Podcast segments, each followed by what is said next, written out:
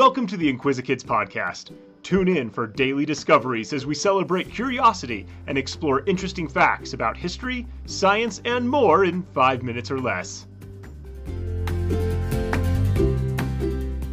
Hi, I'm Luke, and welcome to the Inquisikids podcast.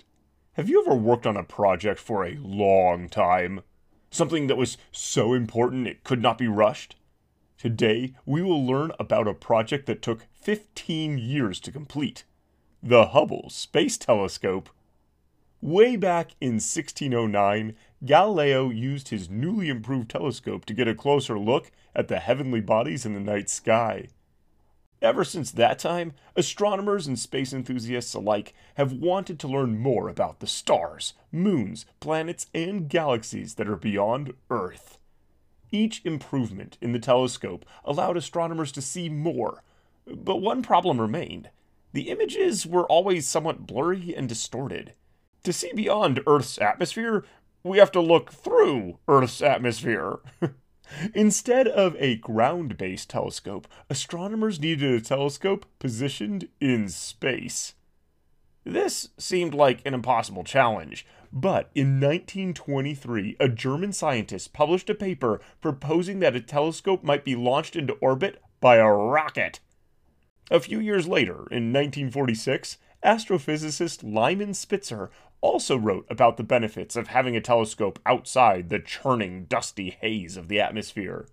In the late 1950s, the newly created National Aeronautics and Space Administration, NASA, launched two orbital astronomical observatories. This is a very fancy way of saying that they sent two telescopes into orbit. These telescopes provided astronomers and scientists with several ultraviolet observations. Still more importantly, they provided feedback and experience that would be used to build more advanced space telescopes.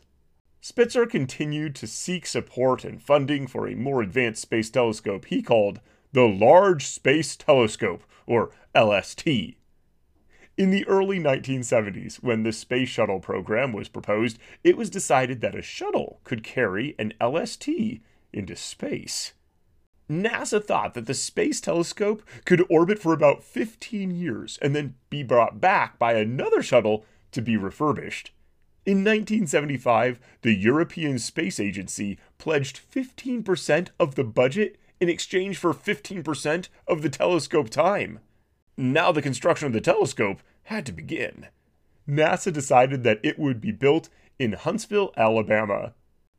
While the actual building was to take place in Alabama, people in 21 states and 12 countries worked together to make the idea of a space telescope a reality.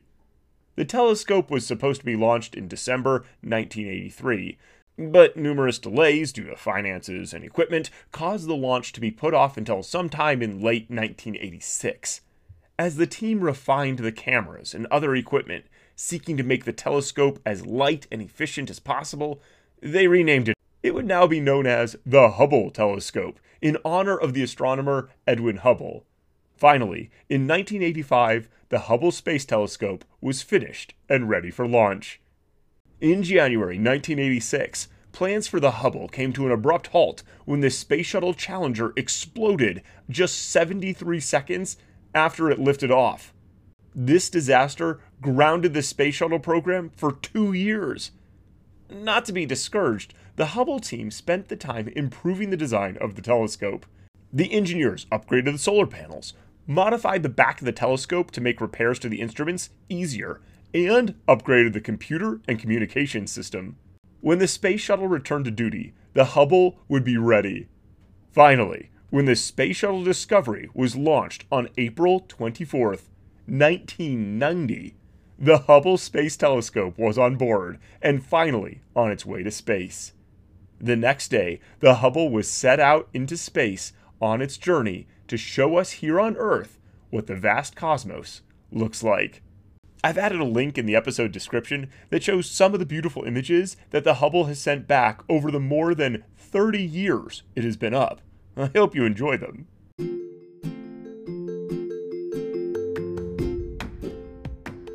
Thanks for tuning in to the Inquisikids podcast.